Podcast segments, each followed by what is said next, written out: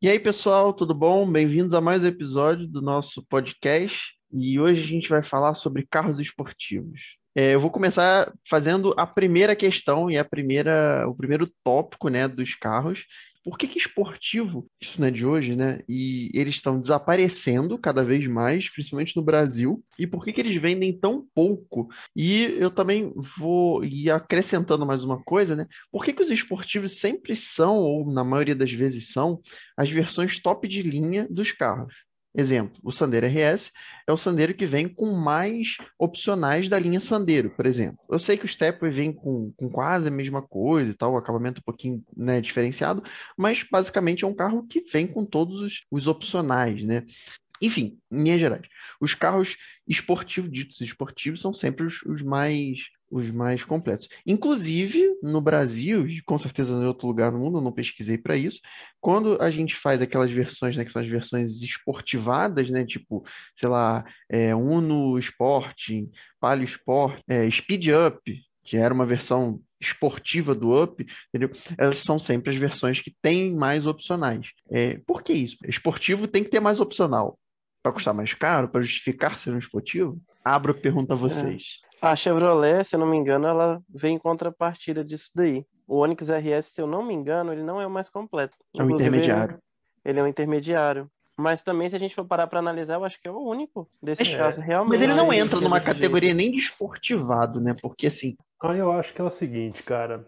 Eu tenho... Vocês sabem, né? A minha opinião é muito mais xiita relacionada ao esportivo. Relacionada a S U V também. Para mim, todos esses carros que você falou, nenhum deles é esportivo. O único, o último, na verdade, o último esportivo vendido no Brasil, rapaz, se você considerar só os nacionais ou então as principais montadoras, para mim foi o Fiat Coupé. De lá para cá não teve. Porque eu, eu curto uma definição, né? Eu curto uma definição. Isso, definição eu ia te pedir para definir. Eu curto a definir. Definição de carro esportivo, se você jogar no Google, em inglês, porque ninguém que fala português entende porra nenhuma de carro.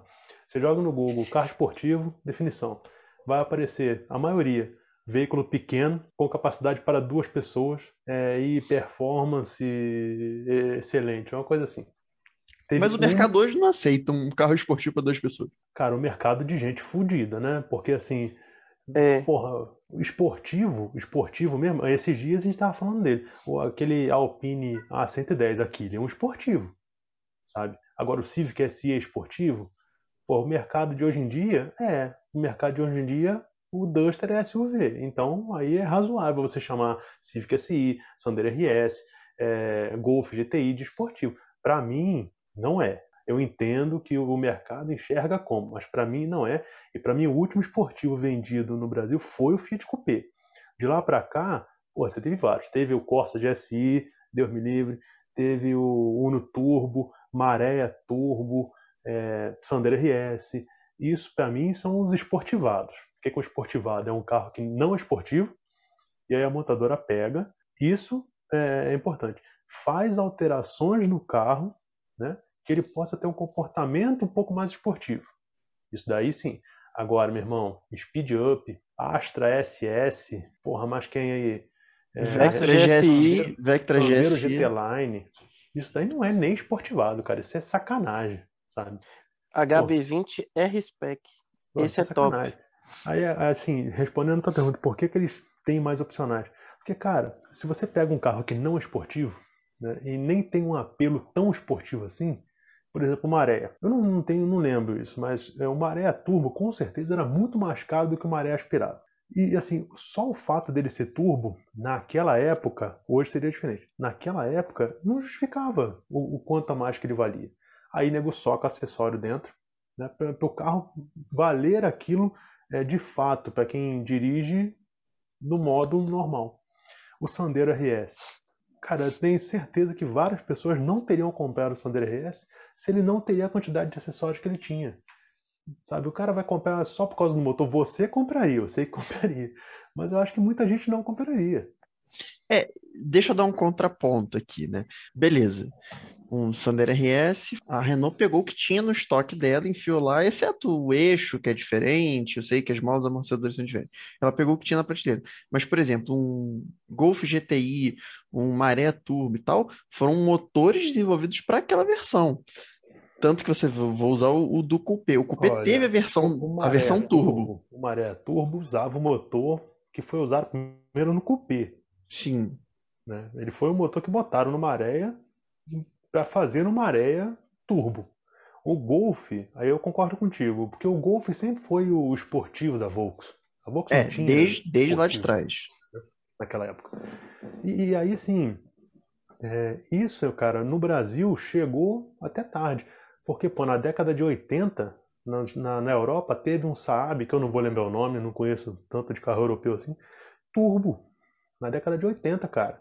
Teve aqueles carros homologados pelo Grupo B, tipo aquele Renault cinco, turbo. Hoje, vindo mais para os dias de hoje, né, a gente confunde muito um carro turbo com um carro esportivo. Hoje em dia, um carro turbo é, é sinônimo de downsize. Lógico que vão ter os turbos, sei lá, um Golf G T I não é um downsize. Mas, hoje em dia, você tem carros turbos downsize.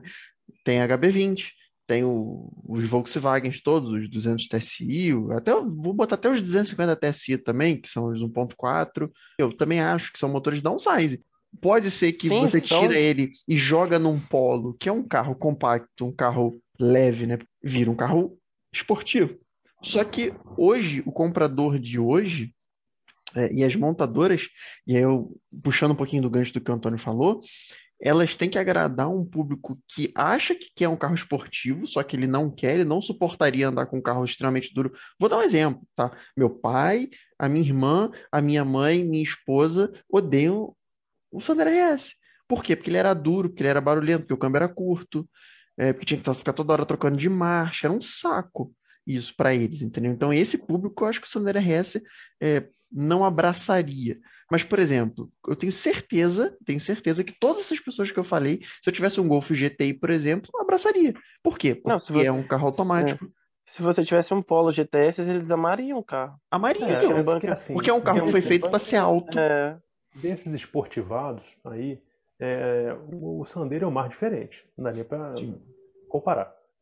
O Polo G T S é um Polo, cara. Mais rápido. É um Polo um ponto quatro. Mas é um Polo. O Sandero R S, ele quase não é um Sandero, porque o comportamento é completamente diferente. Ele é, ok, ele é um Sandero, porque ele tem cara de Sandero, ele tem chassi de Sandero, ele tem várias coisas de Sandero. Mas realmente é um carro que você tem que gostar dele para andar. É diferente. E um... no... eu acho que ele isso tem, é um carro esportivo. Ele tem, o... ele tem um principal de Sandero, o acabamento. É. é. Mas assim, eu acho que é o seguinte, eu acho que você tem que, um carro esportivo, independente de ser Sandero ou qualquer coisa, você tem que, é um carro... que foi feito para entusiasta, certo? Eu acho que um carro esportivado não é um carro que foi feito para entusiasta. Pois é, olha, quando eu acho que a gente vai falar sobre esportivo e fala que um Golf G T I é um esportivado, aí eu já não concordo muito, porque é um carro que teve a sua essência é, hum. feita nisso, né? Ele é um hot hatch que nasceu para isso, beleza. Hoje em dia ele não segue totalmente, a, ele não é fiel ao, ao propósito dele, que seria ser um carro pequeno, ágil e tudo mais. Muito pelo contrário, ele é um hatch médio hoje.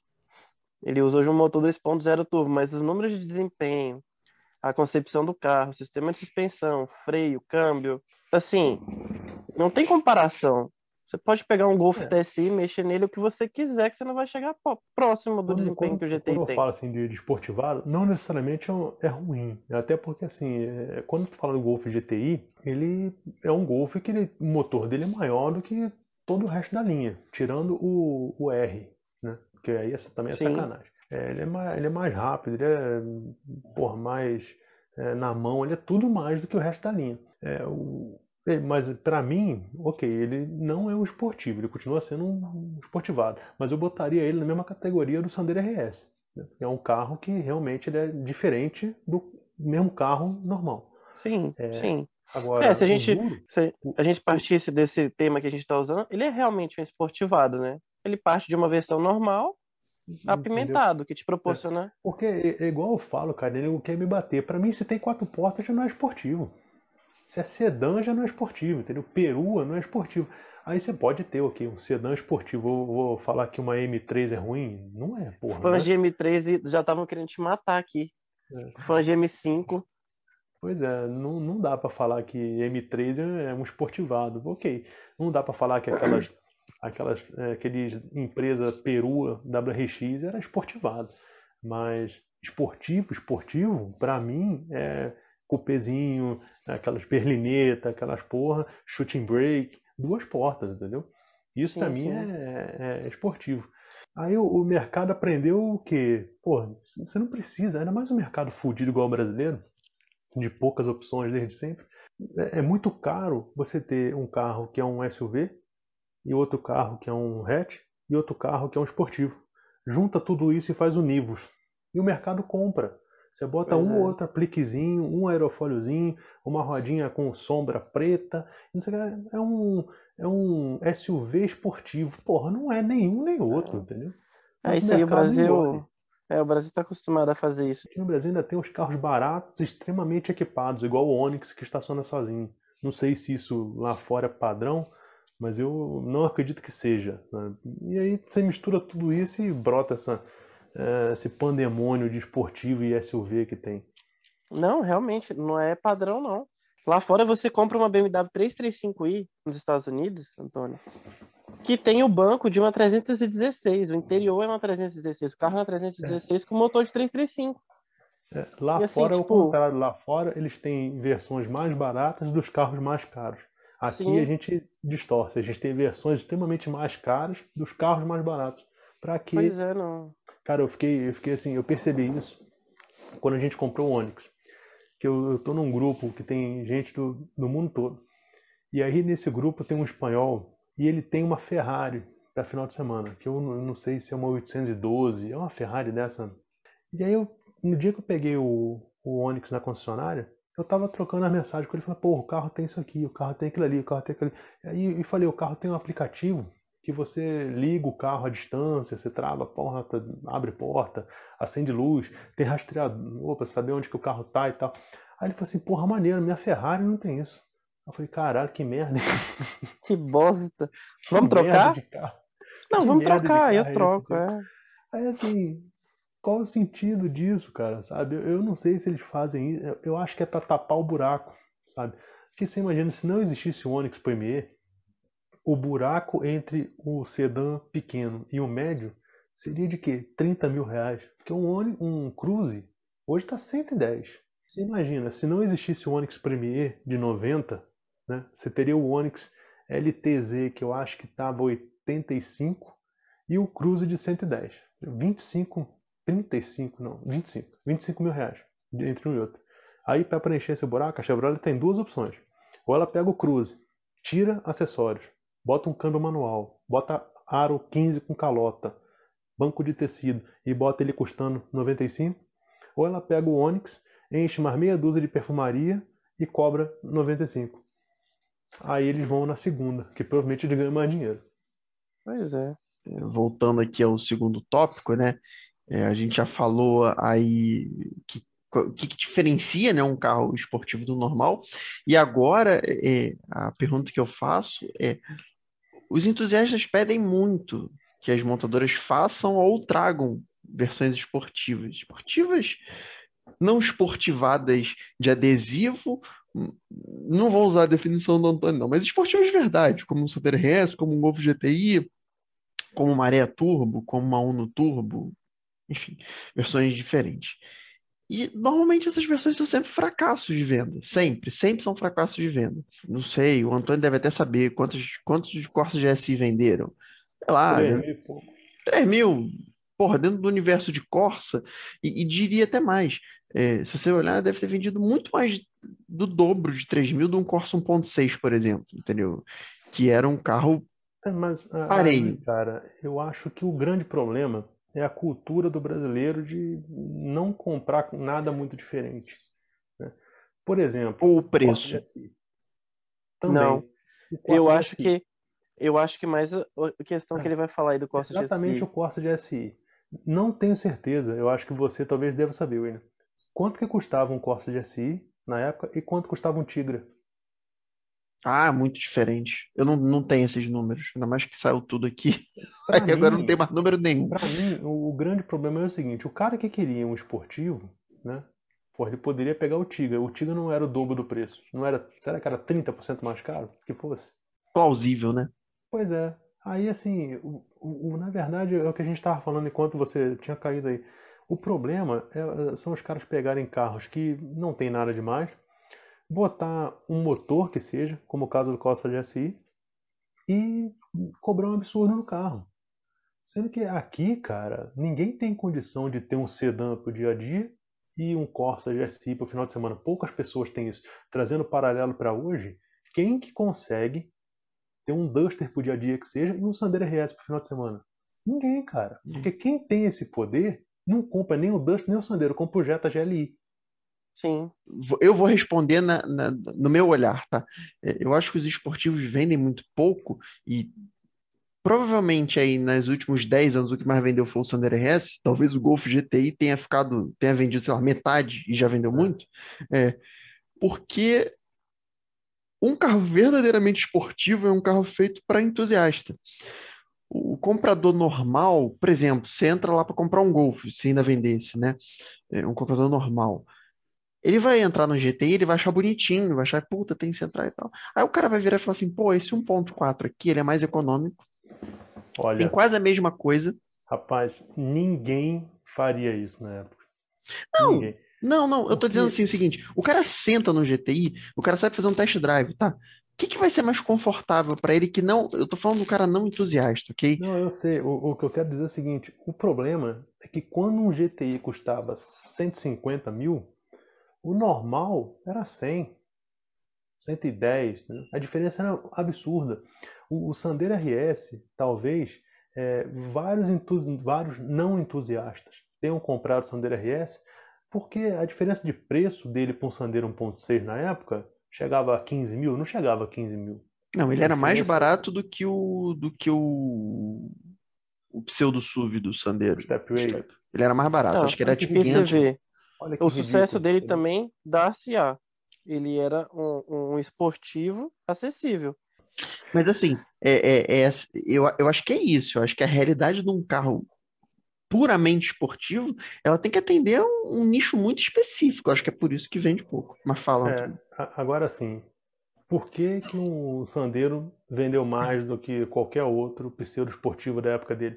Porque era um Sandero, cara, Eu sabe? acho que Só não, isso. Antônio. Ele era É. barato, ele tinha Cara, manutenção barata. olha só, vamos fazer um estudo de caso meio louco aqui. Se a Renault vendesse, na mesma época, Sandero R S com F quatro R e um Clio modelo paralelo, tá? Não aquela merda que vendeu até dois mil e dezesseis, sei lá. Um Clio R S com F quatro R. Quem que você acha que ia vender mais? Mesmo preço. Não, mas ia vender muito mais o, o Sande- o Sandero por ser maior, por atender, é o que eu tô falando. Cara, Ele atende um nicho, porque assim, vamos, vamos, vamos, vamos só botar uma coisa aqui, tá? Carro, a gente já chegou à conclusão que um carro esportivo é um carro top de linha, um carro mais caro, certo? Vocês concordam com isso? Sempre mais caro.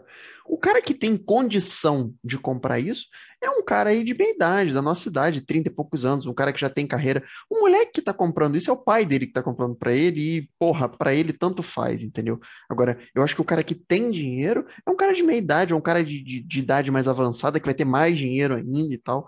E- Eu acho que o carro esportivo não é um carro para público de dezoito anos, entendeu? É muito difícil. O, o o- Sandero trouxe isso. o que eu Muita estou gente que querendo era o primeiro dizer é carro assim, comprava. se, se a Peugeot vendesse o Sandero R S com o emblema da Peugeot e a Renault vendesse o duzentos e oito G T com o emblema da Renault, o duzentos e oito é vender mais do que o Sandero R S. Ah, Tem sim, que vários, tem Peugeot. vários fatores culturais do mercado no Sandero R S. Não que o carro seja ruim, não é. Sim. Mas é, por isso que ele vendeu mais do que todos eles. A questão do, do entusiasta, cara, é, tem gente que não sabe nem como é que anda na rua, cara, sabe? Talvez a grande maioria do mercado é tão é, anestesiada com o carro que o cara não, ele- não é que ele não sabe, mas ele não percebe o que, que é duro, o que, que não é. Lógico que assim, posição de dirigir, todo mundo percebe, por isso que S U V vende pra caralho.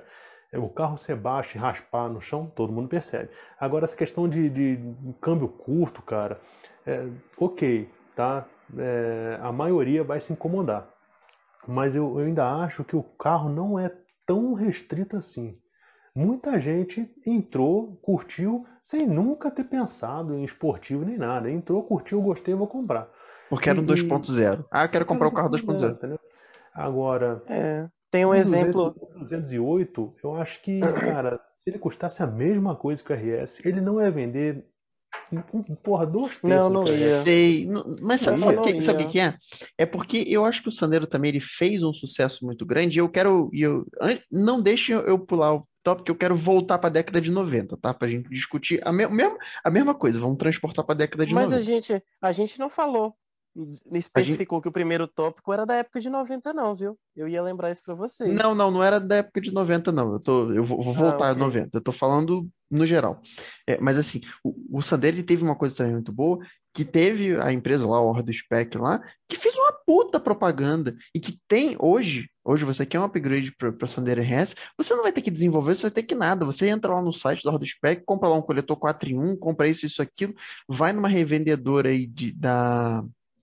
aquela que faz chip, eu esqueci o nome dela. O cara tem o mapa pronto já pro coletor quatro dois um. Cara, então, assim, tem muita porra. Receita pronta que o cara que é entusiasta, ele consegue daí, fazer.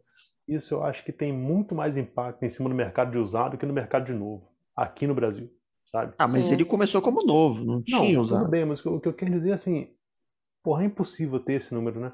Mas, cara, se mil pessoas compraram um Sandero R S na concessionária, eu chuto que nem cinco fizeram algum tipo de modificação nele. Não é cultural do mercado modificar carro, cara, sabe? Qualquer tipo de carro. Olha, hum. como o S I, hoje em dia é difícil você achar um S I original. Mas ele já tem o... quase quinze anos. Não, não, não. É isso que eu tô falando. Calma, o, calma. Se você comprar usado, um... Eu sei, eu sei. Mas assim, se você for procurar no mercado usado um Sandero dois mil e vinte, dois mil e dezenove, você vai ter dificuldade em ter um original. Pode procurar, pode procurar. Ou vai ter um, um... Ou ele já foi modificado e o cara tirou tudo, desmontou para vender. Cara, virou assim uma coisa que você não encontra Sandero R S, mas original. Sandero usado, eu não tô falando de um igual o meu, dois mil e dezesseis, que era dezesseis, dezessete. Não, tô falando dois mil e vinte. Você der um Google aí, você vai ver que tem uma porrada. É, ou é mola, ou é escape, ou, ou é um short shifter. Cara, porque popularizou muito, Antônio, muito, muito, muito. Pô, aqui, aqui é Águas Claras, cara. Eu fico aqui olhando aqui pela janela, que toda hora passa um Sandero R S com escape feito, ou baixo. É. É, o, o, toda tuning, hora. O tuning, propriamente dito, nunca foi tão comum como é hoje em dia, né? Sim. Principalmente, principalmente referente à, à, à acessibilidade da galera mais nova a carros como o Sandero R S. Por exemplo, eu posso dar um exemplo. É, quando eu estava querendo comprar o Focus, eu queria comprar um Sandero R S. Por quê? Se você parar para analisar, os dois carros me ofereciam praticamente a mesma coisa. Era um hatch médio da época com, com um hatch... Assim, o Sandero R S era um carro grande. A gente podia dizer que ele competia com o Focus em tamanho, tranquilamente. E assim, ambos me ofereciam freio a disco nas quatro rodas, uma suspensão muito boa, sendo que no Focus era uma Multilink, um motor dois ponto zero. Porém, o que? O Sandero tinha bancos esportivos que me chamavam a atenção. Tinha um LEDzinho no painel. Eu pagava... Eu pagava o que a mais? Acho que na época era tipo dezessete mil reais. Você já, dezessete a vinte mil reais você já conseguia comprar um Sandero R S da primeira geração. Acho que era dois mil, dois mil e dezesseis, William? dois mil e quinze, não, a primeira, era quinze, a primeira era quinze, dezesseis. Pois é, e assim... Cara, o carro tinha uma multimídia que não servia pra nada. Você sabe disso, era só pra você botar o dedo lá de enfeite. Tinha um botãozinho chato pra caralho lá que apitava. Mas assim, o carro era extremamente gostoso de dirigir. A, a, o, a posição de dirigir com aqueles bancos, o volante mais grosso e tudo mais. Não tinha... O acerto um, do carro tinha... é muito bom. O acerto, o acerto do, carro. do carro, é. Assim, e aí dá pra entender um pouco, né? Por que, que, que o Sandero R S vendeu tanto. Eu queria ter um. E você vê, hoje eu tenho um Up. Não tem nada a ver, não tem porra nenhuma. Pô, mas os dois eram os grandes esportivos do Brasil aí, né? Não, na briga. É, teve, até, teve até as rixinhas aí, Up T S I, Sandero R S. Né?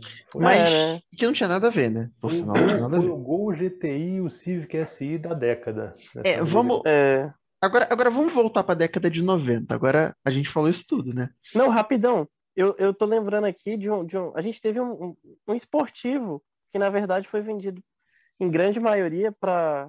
para mulheres e para não entusiastas de carro no âmbito de tipo de ser um gearhead.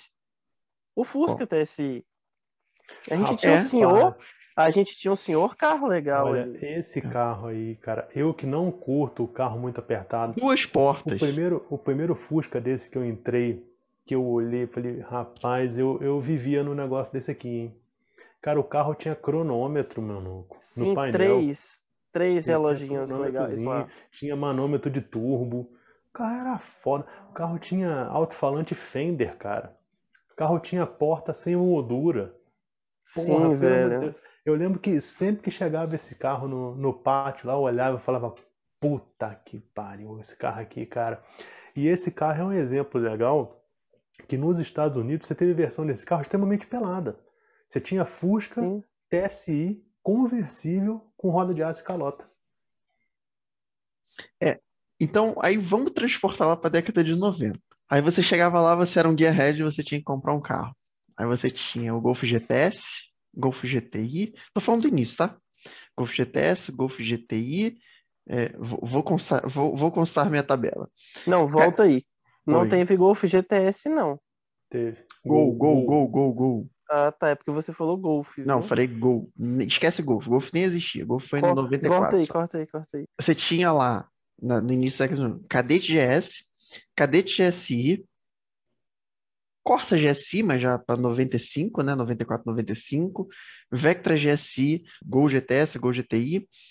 Você tinha Escort X R três, Uno um ponto seis R, Uno Turbo, Coupé, Gypsy Death Valvory, Tempra Turbo, Tempra Style nos últimos, Civic V T I. Por que diabos hoje a porra do Gol de todos esses carros vale, vale não, né? Pedem cem mil. Tem, tem quem já, quem já andou no Gol? Peraí, peraí, calma aí. Quem já andou, quem já andou, senta num Gol. Você não é entusiasta. Senta, senta, senta, você não é fanboy. Você sentou no Gol, ligou um Gol G T I, G T S, sei lá o que for, deu uma volta. Pá, deu uma, parou o Gol. Uma volta no, no autódromo, tá? Deu, deu três voltas no autódromo. Aí você senta num, num Vectra G S I, C vinte X E de cento e cinquenta cavalos, dá a mesma volta no autódromo. Você senta num Cadete G S, G S, G S não, porque o G S tinha noventa cavalos, acho que não faz nem graça. Num G S I, você senta numa Uno, um ponto seis, dá uma volta. Por que demônios o nego escolheu o Gol? Tem a explicação lógica e tem a não lógica. A lógica é que tem um colecionador do Brasil que só ele tem mais da metade da frota de Gol G T I no Brasil. Então, porra, oferta e demanda, né? Aí os caras começaram a vender Gol G T I, que assim, Antônio, tá? É minha opinião. Nenhum Gol G T I anunciado a cento e vinte mil é vendido a cento e vinte mil. Não é possível, cara. Não é possível.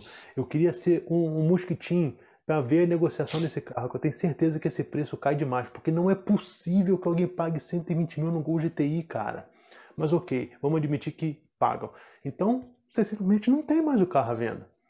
E tem uma legião de fãs alucinado, que não sei porquê, que é isso que tu falou, idolatram o Gol G T I. Cara, que eu já arrumei de briga por causa de Gol G T I, que eu ouço o nego falando, por que Gol G T I? Eu já ouvi isso, cara, de um engenheiro mecânico. Dói, sabe, dói.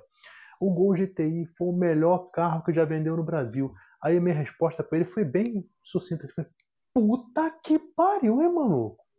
Que merda, cara. Sério mesmo que tu acha isso? Que aquele carro era demais, aquele carro era... E, cara, aquele carro não tinha porra nenhuma de nada, demais. A audiência do, do canal agora caiu a, a menos dois, né? Porque falando mal de Gol G T I dá merda. Mas assim, essa é a explicação lógica. Não tem o carro no mercado. Tem um cara que tem mais da metade deles. E aí o negócio puf, dispara. E aí, cara, puxou todos os Volkswagen pra cima. Todos eles. E a explicação ilógica é o amor que brasileiro tem por esse carro, que é assim, inexplicável. Eu entendo uma pessoa gostar. Entendo. É, eu acho que essa é a questão, viu? A febre, a febre eu não entendo. Porque igual eu falo pra todo mundo, cara, e assim, eu não, não, não era... Tá, eu já era nascido, mas eu não tinha carteira, não comprava carro. Irmão, agora você tem duas opções de carro. Três. Vai. Você tem o Gol G T I, você tem o Cadete G S I e o Escort X R três. Eu não ia nem ver o Gol, cara. Porque era um Gol. O motor era longitudinal, meu irmão. Pelo amor de Deus, cara. Sabe? A dinâmica do Gol é muito pior do Porra, que todos esses carros. William, eu não preciso nem entrar nisso aí, cara, porque assim, a parcela que compra, que vai fazer alguma coisa mais assim de performance com o carro, não é tão grande. Eu penso no meu uso. Eu vou comprar um carro mais esportivo. Eu vou comprar uma porra num carro que é desconfortável. Ah, tem banco recaro, porra. Foda-se. Aquele painel cheio daqueles botões que faz clec, clec, clec, clec, clec, clec. Que porra escrota, cara. O, o motor na posição errada. Porra, não compra aquela merda daquele carro, cara. Como é que o cara entra num Gol, entra num Cadete e fala assim, não, vou comprar o Gol. Porra, é possível. Eu não consigo entender. O Escort R três não é o primeiro modelo que eu tô falando, tá? Eu tô falando do sapão. Porque o primeiro modelo era sacanagem também. Que o Fred não, não assiste essa parte do vídeo. Mas aquele primeiro modelo do Escort também era putaria. Mas tudo bem. O cara entra no Cadete, entra nos Escort R três, sapão, e compra um Gol. Não, não consigo entender. Aí hoje em dia, trinta anos depois, Gol G T I, Gol G T I, Gol G T I. Porra, cara. Não, Posso falar números? Posso falar números? Fala os números. Um Gol G T I dois ponto zero, oito válvulas. Ele pesava, ele tinha cento e vinte cavalos. Há controvérsias porque essa medição na época era diferente da medição de hoje. Mas enfim, cento e vinte cavalos a cinco mil e seiscentos R P M. Tinha dezoito uau, quilos de torque. mil e vinte e cinco quilos, há controvérsia também, porque eu acho que esse carro é mais leve. E os dados que eu achei e tô achando demais, falava que ele fazia de zero a cem em oito ponto oito segundos. Acho difícil. Acho eu difícil. Também. Tô achando que é uns nove. nove vírgula cinco. Mas ok, vamos, vamos, vai lá que seja. E, de acordo com números, ele dava cento e oitenta e cinco eh, de massa. Tá? Os freios, os freios dianteiros a disco ventilado e os freios traseiros a tambor. Na mesma época, o Gol G T I ele nasceu em oitenta e nove e morreu em noventa e quatro. Né? Na mesma época, vamos pegar aqui o outro carro que vendia em noventa e quatro. Vou, vou, vou ser injusto, tá? Vou ser injusto. Vendia o Corsa G S I. Corsa G S I tinha cento e nove cavalos no motor um ponto seis, dezesseis válvulas. O Ecotec, acho que talvez o primeiro Ecotec a vir para o Brasil. Tinha quinze ponto um K G F, novecentos e noventa e nove quilos e fazia de zero a cem de nove ponto oito segundos. Eu duvido, duvido que esse carro seja muito mais lento do que um, G- um G T I. Mas ok. Injeção eletrônica, multiponto, acho que ela era até sequencial já essa injeção. cento e noventa e dois de, de máximo e freio a tambor também. E aí a gente vai no que a gente estava discutindo aqui, tá? O Cadete G S I, o Cadete G S I tinha cento e vinte e um cavalos, também na medição doidona, eram dois ponto zero oito válvulas, um família dois. Tinha incríveis dezessete ponto seis de torque, mil cento e quarenta quilos e fazia em dez ponto seis o zero a cem e cento e setenta e oito de máximo. Se você fosse um Zé é, é, números, né? Se você quiser só olhar números, você, se você comparasse um G T I, por exemplo, né? Nesses números aqui divulgados, pô, ele era muito mais rápido que um Cadete G S I. É, ele não era mais rápido que um Vectra G S I, por exemplo, que também vendia na mesma época. O Vectra G S I começou em noventa e três e morreu em noventa e seis, né?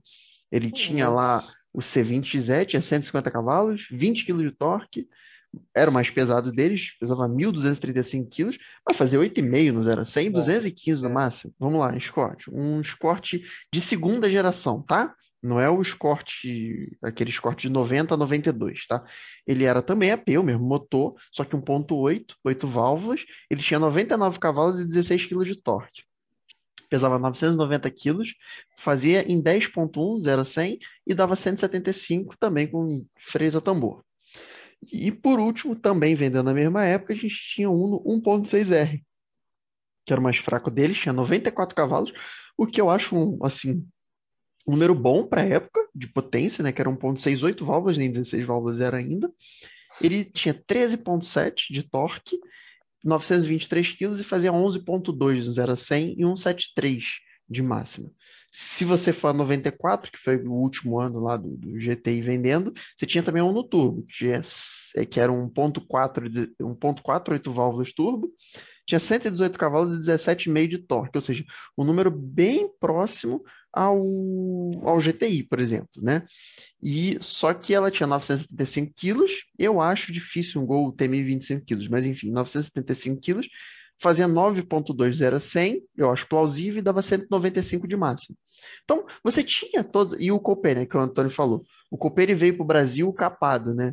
Lá fora, acho que ele tinha cento e quarenta e sete cavalos, por causa de lei ambiental no Brasil, ele perdeu dez cavalos e caiu para cento e trinta e sete. Ele tinha um dois ponto zero, dezesseis válvulas, dezoito vírgula quatro quilos de, de, de, de torque, mil duzentos e setenta e um quilos, era um carro bem pesado, fazendo nove ponto três no zero a cem, ou seja, ele era zero vírgula um segundo mais lento do que a Uno, só que ele dava duzentos e seis final. E aí eu te falo, por que o diabos comprava um Gol? É o que então, eu Então, bora lá. É. Você vai, fala, Antônio, depois eu falo em seguida, assim, vai lá. Comparando com o Uno Turbo e Fiat Coupé é fácil de explicar. É porque não, era, era muito turbo... mais caro. Não. Ah, não. Um era turbo e o outro era dezesseis válvulas, né? E além disso, né, o Fiat Coupé não era um carro, o Fiat Coupé era um esportivo. Sim. Ele não era um hatch, que você Sim. carregava criança no banco traseiro, não era. O, o Gol G T I, para mim, ele é talvez o carro que mais se aproxima ao Sandero R S da época dele. Tá? Porque a única diferença é que o Sandero R S não tinha um cadete G S I para competir, nem um Escort R três, nem uma Uno um ponto seis R. Ele era só ele. Então, o Sandero R S era o Sandero R S. Ele tinha, vai lá, a Uno Turbo, que é o Up T S I, né? Mal comparando. O Gol, o G T I, não. E, e, e isso, tudo que eu falei aqui, cara, não se encaixa só ao G T I, se encaixa a Gol. Ponto. Como é que alguém comprava um Gol? Eu entendo comprar o Gol mil, que era barato. Eu entendo comprar o C H T, que era barato. Agora, aquele um ponto oito, cara, aquela porra custava quase o que um cadete família um custava. Entra num carro, entra no outro, cara. Não dá. O Gol G T I é a mesma coisa. Ok, ele pode até ser mais rápido. Eu, Antônio, na época, não, eu quero comprar um carro esportivo. Cara, eu não compraria. Sinceramente, não compraria. Se pelo simples fato de... A gente está falando de mil novecentos e noventa. O Gol já tinha quase dez anos. Desde que lançaram o B X. Ah, não, mas o G T I é outra versão, outro modelo. Porra nenhuma. O Gol aqui no Brasil, não importa o que a Volks fala, não. Para mim, Gol no Brasil teve quatro gerações. É o B X, que foi até o Bolinha. Aí tem o Bolinha. Aí depois tem o G três. O G quatro é o G três, né? E o último é esse que está aí até hoje. Para mim, foram as quatro gerações do Gol. Talvez você pode separar do G cinco para frente, mudou um pouco. Agora, o Gol B X, até, meu irmão, lançar o Bola, é Gol. Para mim, não tem Sim. essa de frente Todos alta. Racho. Baixa, Todos racham. É Gol. É Gol. Não tem sentido. Aí te pega um carro que o projeto era mais antigo, porra, o carro era mais mal acabado, ah, tem banco recaro. O G S I também, cara. A Uno tinha, porra. A Uno. Desde a da R. Porra, a, a, o comportamento dinâmico deve ser extremamente escroto. É mais rápido. Ok. Todo mundo que já dirigiu um cadete consegue explicar por que, que é mais rápido. O buraco entre a segunda e a terceira do cadete cabe uma casa, cara. O câmbio do cadete é extremamente mal escalonado. Qualquer Porra. câmbio de G M, né? Vamos, vamos combinar que qualquer câmbio de G M, até, sei lá, dois mil e dez... É, bo... Porra, é ridículo aquele câmbio. Não sei se o do G S I é assim, nunca dirigi um G S I. Mas, assim... É, pra mim, o que explica vender tanto é simples pra caralho, cara. Era um Volks. Se tu trocasse... Pois ali, é. Não vendia. A gente, a gente entra aí. Vamos lá. Eu, eu não vivi muito na época de noventa. Na verdade, eu nasci, né, Leon? Então não posso nem falar muito. Mas, assim... Quando a gente volta pra, pra, pra década de noventa lá, o que, que o pessoal queria? Não queriam dezesseis válvulas. Não queriam turbo. Cara, quando a gente entra em dois mil, que a gente tinha os golzinhos... G três um ponto zero turbo, dezesseis válvulas, o tanto que o carro foi judiado, porque o pessoal não queria colocar um óleo que era mais caro, um óleo sintético. Então, volta para noventa, é, a gente tem um Gol G T I vendendo ali, com um acabamento diferenciado, com uma bagagem na história ali, né? E motor de Santana. Histórica, e um motor, justamente, que o cara sabia, que falou, cara, isso aqui é onde eu levar. Eu tiver na estrada, o carro é, estragar, alguém tá, arruma. Tá esquecendo de um detalhe, que só reforça a, o poder que Volkswagen tem no Brasil. Esse carro era injeção eletrônica, cara. Pois é. Era, era, era novidade na época, e você vê, né? E pois era é. O L E G-Tronic. Uau! Mas vendeu, cara. É, Mas vendeu. O pessoal fala muito mal do, do Corsa, da, da injeção eletrônica do Cadete G S I, né? Eu não, eu... Dos Corsa também. Pois Dos é, Corsa também eu, era eu... desgraça. Quando eu queria comprar meu primeiro carro, meu tio tinha na época, se eu não me engano, um, um Gol T S I noventa e sete. O carro tinha banco recaro, era a coisa mais linda o carro, assim, né? Se for parar para analisar e tudo mais. Mas um carro que me chamava demais a atenção era um Cadete G S I e um Cadete L S. Por quê? Quando eu parava para olhar um Cadete G S I, eu falava, cara, o carro é duas portas, tem teto solar, tem a saída de, de, de ar no painel ali. No, Ainda teve no isso. Bem lembrado. Nenhum deles tinha... Te... Todos eles tinham teto solar, menos o Gol. Exato, menos o Gol. E aí você vê, você pega lá um Cadete, cara, na moral, até hoje se eu entrar num Cadete e eu olho para aquele painel oh, digital, cara, eu fico apaixonado, velho. Sinceramente, eu tive um Cadete, e meu Cadete era bunda mole, meu Cadete era G L um ponto oito, monobico. Mas, cara, n- nunca na minha vida, nem quando, porra, meus primeiros carros, quando eu comprei o Fusca, cara, quando eu comprei o Fusca, eu podia ter pego um Gol C L, sabe? um ponto oito ou um ponto seis C H T. Podia ter pego. Eu não quis, porque nunca passou pela minha cabeça ter um diabo num carro desse, cara. Eu não entendo o culto, a família Volks quadrada que existe no Brasil, porque, na boa mesmo, de coração, eles nunca foram os melhores carros, sabe? Vendiam mais porque era Volks. Mas porque tinha aquele negócio que era o Fusca. Ainda é. Tava naquela do Fusca ainda, que, sim, puta, era o carro duradouro. Tu, tu pensar, tu comparar um Gol com um Uno, porra, aí tem controvérsia, porque o Uno também era um carrinho meio escroto pra época dele, cara. Só aquela maçaneta gatilho de revólver lá, que, porra, que coisa escrota. O Uno era um carrinho. Mas a Fiat já tava queimada, porque o um quarenta e sete foi uma merda. Então ela lançou o Uno, ninguém conhecia o Uno. A gente tá falando do início da década de noventa, certo? Problema, ninguém sabia. O problema é que a Fiat sempre deu motivos pros preconceitos do Brasil, né, cara? Por que que eles tinham que botar a porra do step do Uno no capô? É foda. Tinha jeito, não tinha? É. Você viu? Tinha jeito que o ah. ponto seis R não ficava no capô. Não, a então, turbo. Bota a porra do step na mala, caralho. ponto seis R ficava. Qual que não ficava? Ah, um ponto seis R ficava, só não ficava turbo. Pronto, o turbo não ficava, então tinha jeito. O turbo não tinha step. Não, o turbo tinha, ficava na mala. Bota a porra na mala, cara. Mas esse é o mercado brasileiro, cara, o mercado brasileiro. Então, se o Gol G T I não fosse Gol G T I, se fosse um Cadete G T I, ia vender mais. Mesmo é. se fosse mais lento, mesmo se fosse mais pelado, tudo isso. É, o que, olha, o que falam é que quando lançaram os cortes R três, o, o noventa, noventa e dois, né, que ele começou com o motor C H T um ponto seis, com incríveis oitenta e seis cavalos e doze ponto nove de torque no C H T, e aí depois ele virou A P com a autolatrina, né? E aí conta-se nos bastidores que a Volks ia lançar o G T I, meio que na mesma época, né, o estava lançando ali o G T I em oitenta e nove e tal, e aí ela chegou, a Ford chegou lá e falou, eu preciso do motor para botar no meu esportivo. A Volkswagen falou, aqui não, eu vou botar o motor do Santana, o dois ponto zero, dois ponto zero S, né, que era o que tinha um comando e tal, não sei o que lá, eu vou botar o dois ponto zero no, no, no G T I, você não, você fica com o um ponto oito, que é do, que é do G T S. E nem assim, porque se vocês olharem, o, o motor do G T S e o motor do X R três eram motores diferentes. O do X R três era o mil e oitocentos e o do, do G T S era o mil e oitocentos S, entendeu? E uma curiosidade aqui, né? Todo mundo idolatra o G T I e basta cugar isso aí, isso não sei o que eu tô falando. A gente falou da questão da injeção eletrônica, né? O G T I tinha um problema sério, que eles tinham... Eu acho que era o sensor de, de, de bater pino, né? E ele vinha com tuchos hidráulicos. Acima de seis mil R P M, dava uma, gerava uma ressonância nos tuchos é, que faziam com que o motor entendesse que estava batendo pino. E aí a injeção começava a tirar ponto. Então esses carros acima de seis mil R P M, eles perdiam assim, o rendimento, ele matava o motor. Olha que maneiro.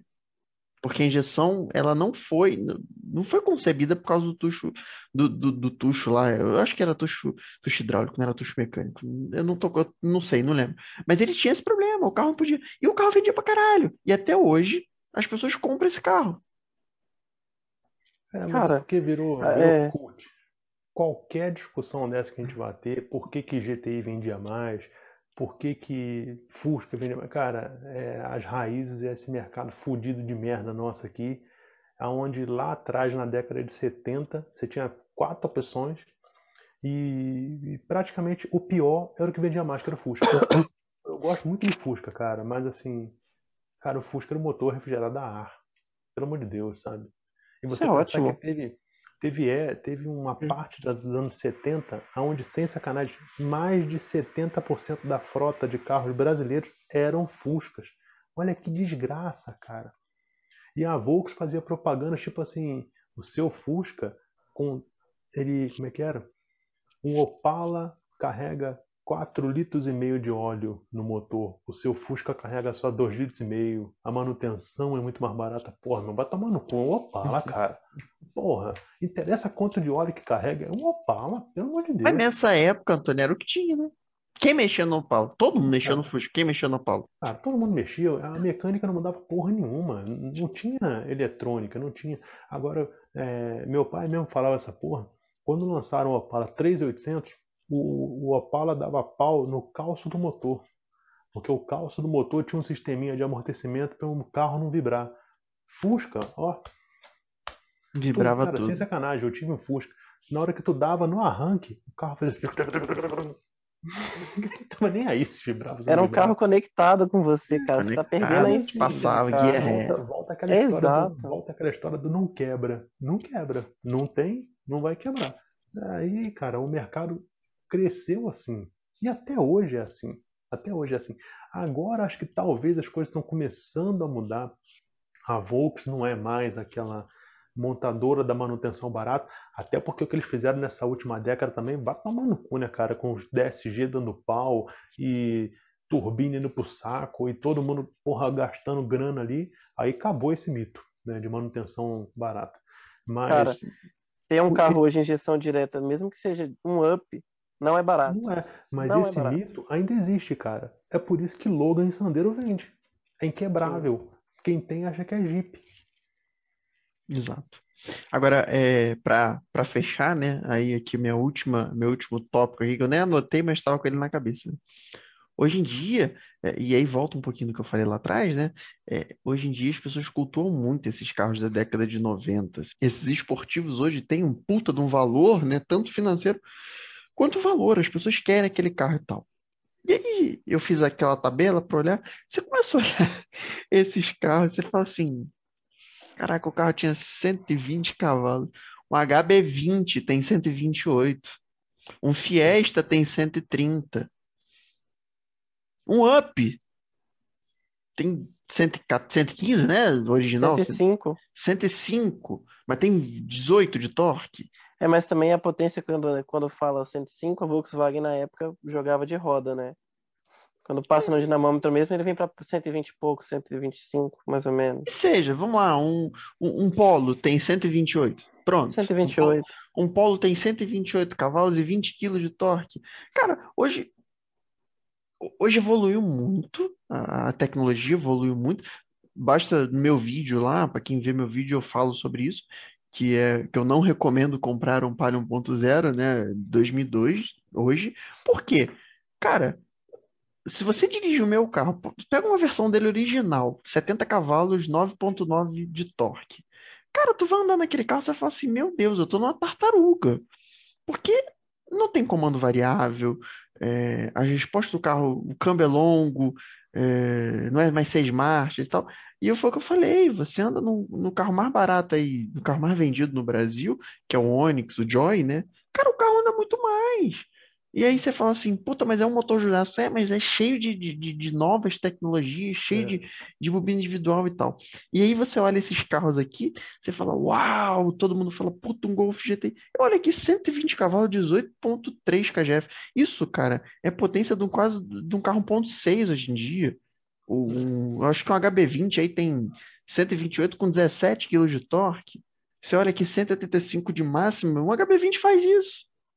oito ponto oito segundos? Talvez não, porque eu também não acredito nesse oito ponto oito segundos, mas vai fazer, sei lá, dez segundos, entendeu? Porque o câmbio é longo, porque o carro... E outra coisa, né? O que eu falo dos carros elefante, né? Porra, esses carros daqui, tudo tinha mil e cem quilos. Isso na ficha técnica, né? Hoje em dia os carros têm mil e duzentos quilos, é pesado pra cacete. Um Sandero R S, por exemplo, ele tem, que é um carro leve, que é um carro leve, pesa mil cento e sessenta e um quilos. Mas aí se você olhar, por exemplo, um Stila Barf, que não é um carro moderno, mas enfim, foi um carro esportivo, pesava mil trezentos e trinta quilos. Um Marea Turbo, mil trezentos e dez quilos. Eram carros super pesados, eram carros... Parecia uma baleia, entendeu? E aí você olha, puta, por isso que o, o desempenho de um carro desse é muito parelho com isso. Só que se você comparar com os carros um ponto seis, um ponto oito de hoje em dia, eles também são muito parelhos, entendeu? Então, é, é, é justificável a cultura, que são carros leves e tal, babamá, são carros que têm São carros de outra geração, são carros muito mais caprichados do que um carro esportivo hoje em dia. Isso é. É, é mas, de qualquer forma, é, se você olhar os números, são pífios. São pífios. O carro mais forte que eu tenho aqui da década de noventa é o Civic V T I, que a gente não falou dele.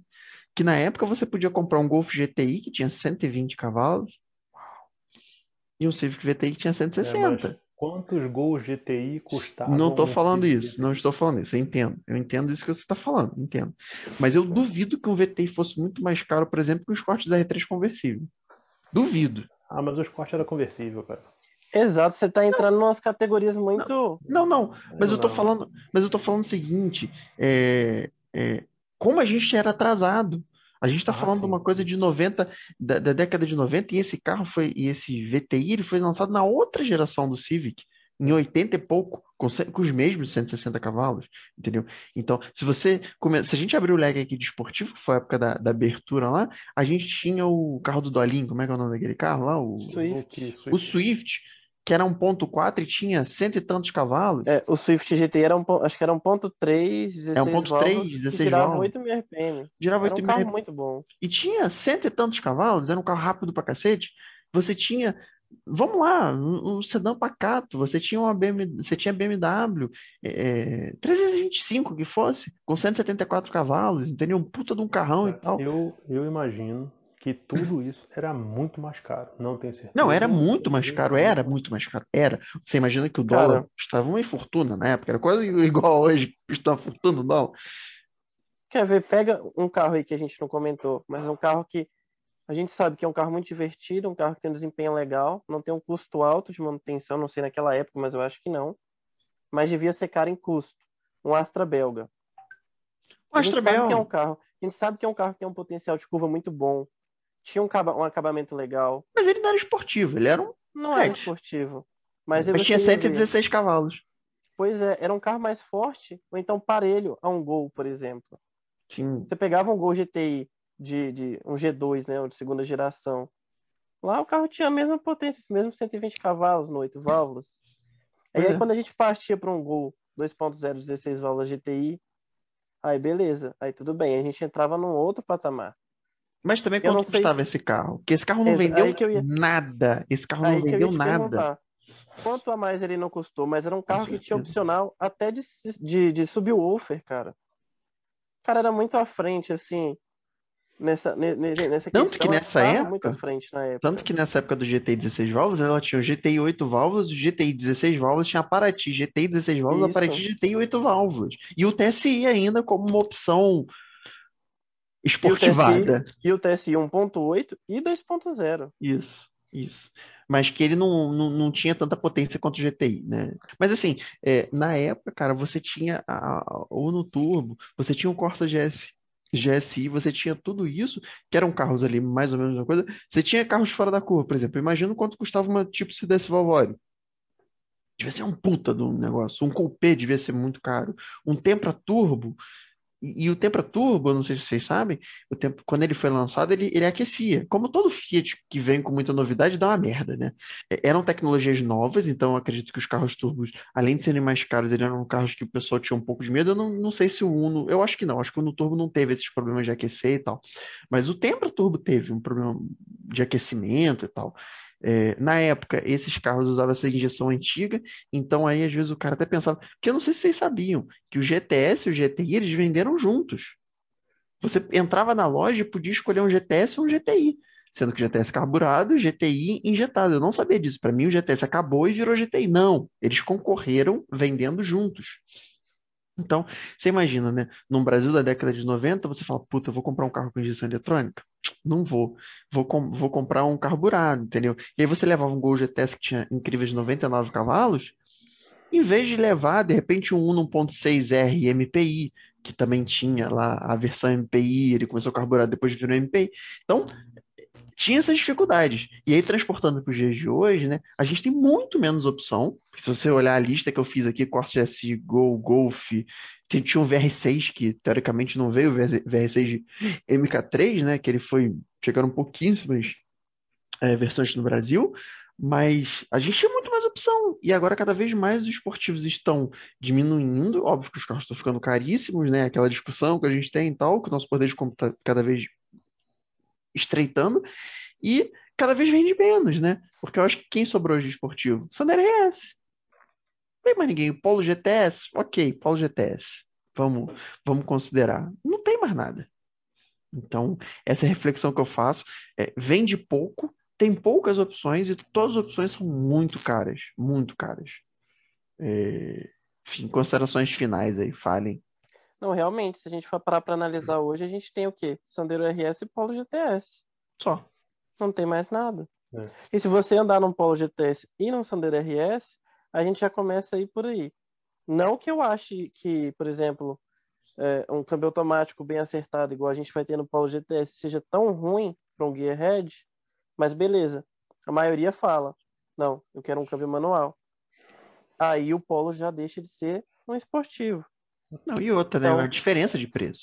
Na minha cabeça não existe uma alma no Brasil na dúvida entre comprar um Sandero R S e um Polo G T S. Ih, mas tem muito. Eu também não acho tem. que não. Não tem, tem muito. Não é possível, não tem. Será, não é possível? Eu conheço um cara, cara, ele tem um Polo T S I, ele tem um Polo T S I. É, ele me falou... há uns dois anos atrás, né, porque enfim, pandemia acabou a festa, eu encontrei na festa e ele me falou, ele falou, olha, é... eu tô doido pra comprar um G T S, foi logo que lançou o G T S, tô doido pra comprar o G T S, porque esse carro vai valorizar daqui a uns anos, comprar, trocar o meu Polo T S I no G T S e vou ficar com ele, porque ele fica muito tempo com o carro, ele roda pouco, ele usa o carro só pra trabalhar, ele roda muito pouco. Falou, pô, eu fico com esse carro uns quatro, cinco anos, esse carro provavelmente vai sair de linha e vai virar é, clássico, e eu ainda vou fazer dinheiro nesse carro. Eu não sei se ele fez isso, porque, enfim, a gente não se encontrou mais, né? Mas, assim, é a cabeça. E ele fala, ah, não, não compro o R S, porque o R S é manual. Ou seja, o cara não, não é Gearhead, o cara não é nada. Assim. Mas ele gosta de um carrinho ali que dá aquela puxadinha. Olha, aqui no Brasil, a maioria não é Gearhead, cara. É por, isso que eu, é por isso que eu falo assim, por que que não existe quem, quem tá na dúvida entre um Sandero R S e um Polo G T S? Porque é trinta pau de diferença, cara. Não dá. Eu concordo que pode existir pessoas na dúvida entre o Sandero R S e um Polo T S I. Aí eu acredito, tá? Um Sim, é turbo, hoje em dia tem a facilidade de, de chip e tal. Aí, beleza. G T S, não tem não, cara. Não, e, é, e, é. e um contraponto, né? Seguir a Red, às vezes, a vida, quando você tem grana, que foi o que eu falei lá no início... Você já tem filho, você já tem esposa, você não tem tempo. Aí tu vai querer um carro duro, desconfortável. A não ser que, porra, né? Você tem que ser muito gearhead. Ali você tem que gostar muito pra andar com um carro tudo isso. O Antônio mesmo trocou um G S I numa Blazer, porra. Não, porra, então... peraí. Não, mas não dá, cara. Não. Ah, vamos, vamos, vamos encerrar, vamos encerrar. Considerações Acabou. finais. Okay. Então, eu, o, que eu, o que eu acho aqui da nossa conversa, né? É, eu acho que... o modelo de, de, de, de esportivo, era o que eu estava falando antes, né? Ele acaba privilegiando um carro que tem que atender a um público que não quer um carro esportivo, ele quer um carro top de linha, acaba que se torna um, um, um bem muito caro, um bem muito caro que você quer um carro esportivo, você não quer uma central multimídia de flor, de não sei o que lá, um banco recaro com regulagem elétrica, um teto solar... Para o cara que quer um carro esportivo mesmo, ele quer um carro leve, um carro rápido e um carro funcional, com a suspensão legal. Só que nada disso encaixa em venda. Então, eu acho que deve ser mais ou menos assim lá o time de marketing e o time de engenharia. Olha, eu vou fazer um carro, vou botar uma suspensão Bilstein, vou fazer isso. Tipo, você tá louco? Esse carro vai andar no, no, no asfalto lunar do Brasil. Você não vai fazer isso, você é doente, a manutenção vai ser cara. Quanto vai custar um amortecedor desse? E quantos carros vão vender desse? Então, acho que deve ficar ali uma, uma corda, né, bamba. É, e eu acho que por isso que o cara que hoje é, é, tem condição de comprar um carro desse e quer ter como, ou como um segundo carro, ou até para ser um pouco mais barato, esses carros da década de noventa hoje têm valorizado muito. Porque aquele cara que lá na década de noventa gostou desse carro, andou, ou teve uma experiência, hoje ele tem dinheiro para comprar, então esses carros estão sendo muito procurados, que a pessoa não tem dinheiro para comprar um zero, ou, enfim, que eu falei do segundo carro, e ele acaba procurando esses carros. Mas eu acho que é muito daquilo... Eu acho que o carro, o, o carro esportivo ainda existe hoje, né, por um... mais por uma vontade, mais por um desejo, do que a necessidade. O cara mesmo que quer aquele carro pra usar, pra botar no track day, pra, sei lá, fazer uma viagem numa estrada, é, um carro mais durinho ali e tal, é uma parcela muito pequena. E isso eu acho que justifica por que esse carro vende tão pouco.